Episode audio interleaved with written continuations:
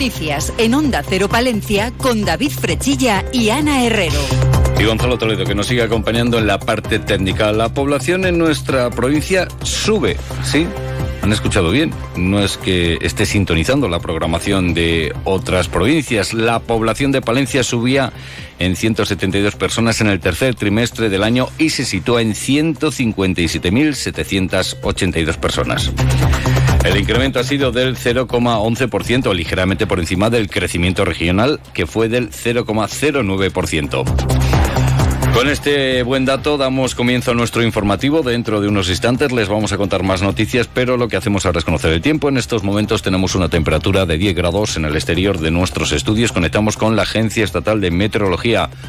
Hola, ¿qué tal? Buenas tardes. Buenas tardes. Hoy en la provincia de Palencia las temperaturas se mantienen sin cambios. Se espera hoy una máxima de 11 grados en Aguilar de Campo y Carrión de los Condes, 10 en Palencia, 9 en Cervera de Pisuerga y 8 en Guardo. Hoy tendremos cielo nuboso con precipitaciones débiles dispersas que serán más generalizadas en zonas de montaña. La cota de nieve de 1200 a 1500 metros. El viento será de componente oeste o suroeste flojo, ocasionalmente más intenso hoy. Mañana comenzaremos con cielo nuboso, aumentando a con precipitaciones débiles en general. No se descartan por la mañana brumas y bancos de niebla. Las temperaturas diurnas se mantienen con ligeros cambios. Se espera hoy una máxima de 12 grados en Palencia, 10 en Aguilar de Campo, 9 en Cervera de Pisuerga y 8 en Guardo. Las mínimas suben ligeramente, aún con heladas débiles. Se espera mínimas de 3 en Carrión de los Condes, 2 en Palencia, 1 en Aguilar de Campo y Guardo, 0 en Cervera de Pisuerga. Viento del suroeste flojo más intenso en montaña. Es una información de la Agencia Estatal de Meteorología. Grupo Salmillán, Tanatorios Funerarias,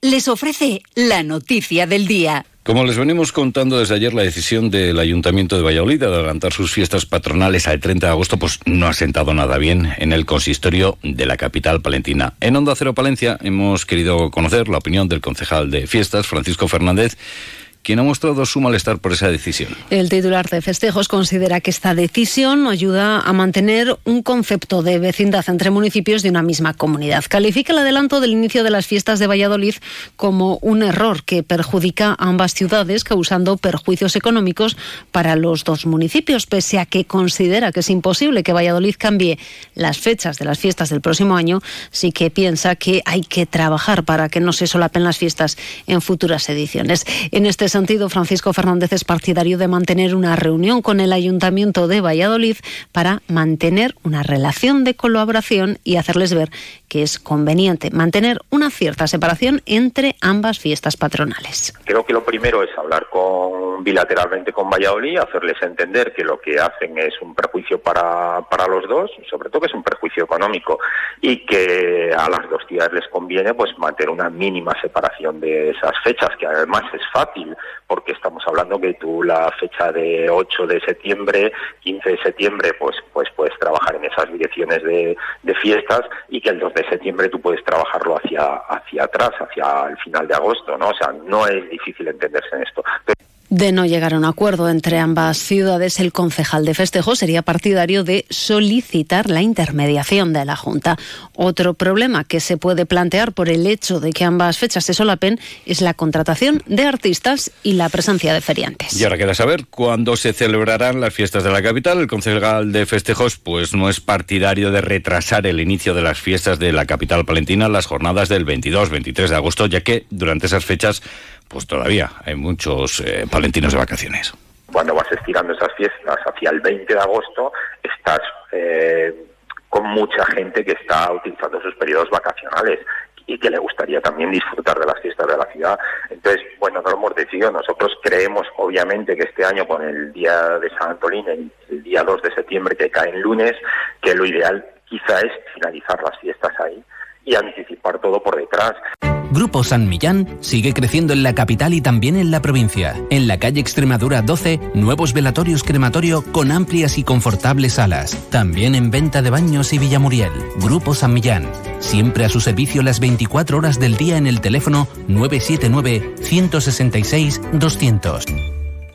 Y seguimos hablando de turismo, pero ahora en clave de hotelería. En su calidad de concejal de turismo, Francisco Fernández se ha reunido con los representantes de la Asociación de Hotelería de Palencia. En dicho encuentro, el Ayuntamiento de Palencia ha propuesto establecer un programa de congresos de cercanía para incrementar las pernoctaciones en Palencia sector de hoteles de Palencia vamos a estudiar un, un, convenio de colaboración para establecer un, un programa de, de, congresos de cercanía en la ciudad de Palencia. Creemos que los congresos es algo que está funcionando muy bien. Todo aquel congreso que no es un gran congreso que exige grandes capacidades, pues hemos estado estudiando que hay bastantes congresos que vienen a Palencia y realmente les resulta una ciudad muy cercana, muy amable para hacer un congreso en los que la gente viene específicamente a trabajar pues seguimos con más cuestiones municipales porque el portavoz del Partido Popular en el Ayuntamiento de Palencia, Víctor Torres, ha pasado por los micrófonos de más de uno. Palencia Torres se ha referido al proyecto de ordenanzas fiscales presentado por el equipo de gobierno del Partido Socialista. Torres señala que desde el PSOE han aplicado muchas de las medidas del Partido Popular que criticaban cuando estaban en la oposición, así que los populares celebran que se congelen los impuestos,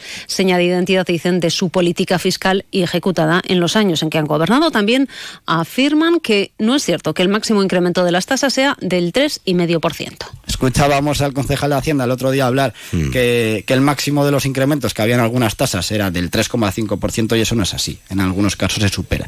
Y en este caso, eh, eh, el ir por encima de, del IPC, pues además requiere de algunas cuestiones técnicas, ¿no? Que justifiquen esos aumentos por encima de ese 3,5% del IPC, como es un informe técnico económico que lo avale. Entonces, pues nosotros pues vamos a solicitar, si quieren mantener esos aumentos de tasas por encima del 3,5%, eh, que nos que adjunten al expediente esos informes técnicos económicos. No entiende Torres que se suban tasas como las de uso de algunas instalaciones deportivas. Señala que no es coherente que se pida a los palentinos que paguen más por usar unas instalaciones que cada vez están más deterioradas. Y también afirma que no se incluye una regulación del patio del teatro principal, una ordenación que sería necesaria para facilitar su uso a colectivos, entidades o asociaciones que quieran disponer de este nuevo espacio. Y como se pueden imaginar, pues Víctor Torres no ha dejado pasar la oportunidad para referirse a la amnistía. Critica que Miriam Andrés, la secretaria provincial del Partido eh, eh, Socialista, se haya pronunciado al respecto de las negociaciones de Pedro Sánchez a través de redes sociales, también de medios de comunicación y no en el Pleno en el Ayuntamiento de Palencia. Recuerda Víctor Torres que en el último Pleno se debatió una moción sobre la amnistía y Miriam Andrés se abstuvo al respecto. Ese, dice Víctor Torres, era el lugar en que debería haber mostrado su oposición al respecto de las negociaciones de Sánchez para la investidura y sobre la amnistía. Justificar un ápice, un posicionamiento, pero para al final justificar su apoyo a Pedro Sánchez. Y si apoyas a Pedro Sánchez, apoyas a la amnistía porque es su hoja de ruta para gobernar en este país. Él está negociando con prófugos de la justicia para tener un sillón en la Moncloa. Y eso es lo que tenemos que tener claro. Claro, decir con la boca pequeña. No, es que no, vuelvo a decir lo mismo. No quiero influir en, el, en, todo el proceso de votación de los militantes y afiliados del Partido Socialista. Pero es que igual tu responsabilidad es influir. E influir, insisto, a favor de la igualdad de todos los españoles, incluidos los palentinos, y a favor del orden constitucional y nuestro ordenamiento jurídico. Por cierto, en relación a la amnistía, recordamos que hoy a las 8 de la tarde está prevista una concentración frente a las puertas de la sede del Partido Socialista en eh, Palencia, convocada por la plataforma independiente Españoles por España, Fuerza España. Una y 55 minutos les contamos las noticias que ocurren en nuestra capital y provincia. Si quieres saber lo que es bueno, prueba los productos distinguidos con el sello de calidad Alimentos de Palencia. Materias primas excepcionales y una industria agroalimentaria con un gran potencial para que nuestra gastronomía sea un referente. Desde la Diputación apoyamos a nuestros productores, hosteleros y comercios para conseguir esa C de cercanía. Entra en la web www.alimentosdepalencia.com y accede a nuestra tienda online o acércate y disfruta de la compra en los comercios adheridos a la marca. Diputación de Palencia, porque tú sabes lo que es bueno. Consume alimentos de Palencia con P. Nos vamos hasta la Administración Regional porque esta mañana se ha celebrado Consejo de Salud Diaria y se ha puesto de relieve que la contratación de 30 profesionales se ha conseguido estabilizar la, la zona norte y equilibrar la falta de profesionales a nivel urbano. Esto ha supuesto que el Servicio de Atención al Ciudadano únicamente haya recibido cinco reclamaciones por falta de personal frente a las 382 del pasado año. El incremento de profesionales también ha permitido que se reduzca la espera para atención primaria que se encuentra ligeramente por encima de un día, donde la lista de espera es mayor, es en cirugías programadas. Está en 63 días, por debajo, eso sí, de la media regional de 116. Uno de los motivos es la falta de anestesistas. Hay tres vacantes sin cubrir y tres especialistas de baja, como apuntaba el delegado de la Junta, José Antonio Rubio Mielgo. Anestesistas tenemos en plantilla, tenemos eh, 21 ¿no? más un contrato de fidelización, es decir, uno de los que acaba en el MIR que conseguimos que se quede. Tenemos eh, 22. A este hay que añadir las tres vacantes que tenemos, ¿no? Y después tres eh, bajas laborales, de los cuales tenéis que tener en cuenta que dos están de guardia presencial para las urgencias y otros dos salen de la guardia que libran. Son cuatro que no podemos decir, tenemos 12 eh, anestesistas para atender las eh, intervenciones quirúrgicas programadas. En lo que se refiere a otros datos, se han notificado 3.096 casos confirmados de COVID-19, con 466 hospitalizaciones y 20 fallecidos en el hospital. La incidencia, eso sí, ha bajado hasta situarse en 49 casos por 100.000 habitantes. Y en lo que se refiere a las infraestructuras, se han iniciado de nuevo las obras del bloque técnico adjudicadas en julio en 67 millones y medio de euros en el hospital y continúan los trabajos para la puesta en marcha de la radioterapia. En cuanto a la, el bloque, me imagino que me preguntas por el bloque de hospitalización. ¿No? Eh, destacar que la, Junta lleva trabajando ya en ese, en ese tema, ¿no? A través de la Consejería de, Sanidad, que estamos viendo en este momento, porque necesitamos un plan funcional de lo que es las, necesidades, hay que hacer un análisis de lo que puede costar esa, esa obra y ver las posibilidades de, de financiación. Estamos eh, trabajando para el consejero de Sanidad es una prioridad, pero sobre todo para el presidente Alfonso Hernández Mañueco. Por cierto, que el delegado también negaba que la falta de mantenimiento del hospital sea la causa del desprendimiento de unas losetas del falso techo la semana pasada. Apunta a las eh, inclemencias meteorológicas como el motivo que causaba estos daños. Seguimos hablando de la Junta de Castilla y León, que ha invertido 3,4 millones de euros en la renovación integral de los más de 21 kilómetros de la carretera que unen la localidad palentina de Villamartín de Campos con el límite de la provincia de Valladolid a través de la carretera CL 612. María González es la consejera de Movilidad y Transformación Digital. Supone una inversión de más de 3,4 millones de euros en estas obras que han supuesto una mejora y una renovación integral de toda la calzada, como habéis visto, utilizando mezcla bituminosa. Pero... Además, eh, nos vamos a despedir contándoles que la representación teatral de la obra Amea, Amaeuru eh, puesta en marcha en escena, eh, que está prevista para el próximo día 18 de noviembre en el teatro principal, bueno, pues se suspende por problemas de salud de uno de los actores.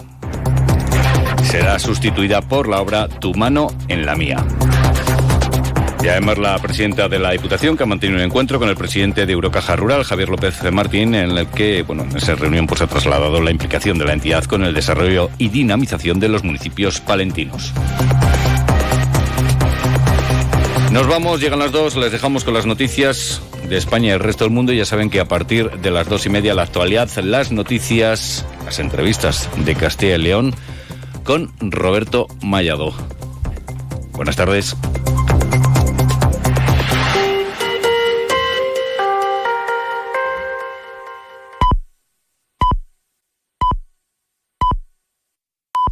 Son las 2 de la tarde y la una en Canarias. El número 3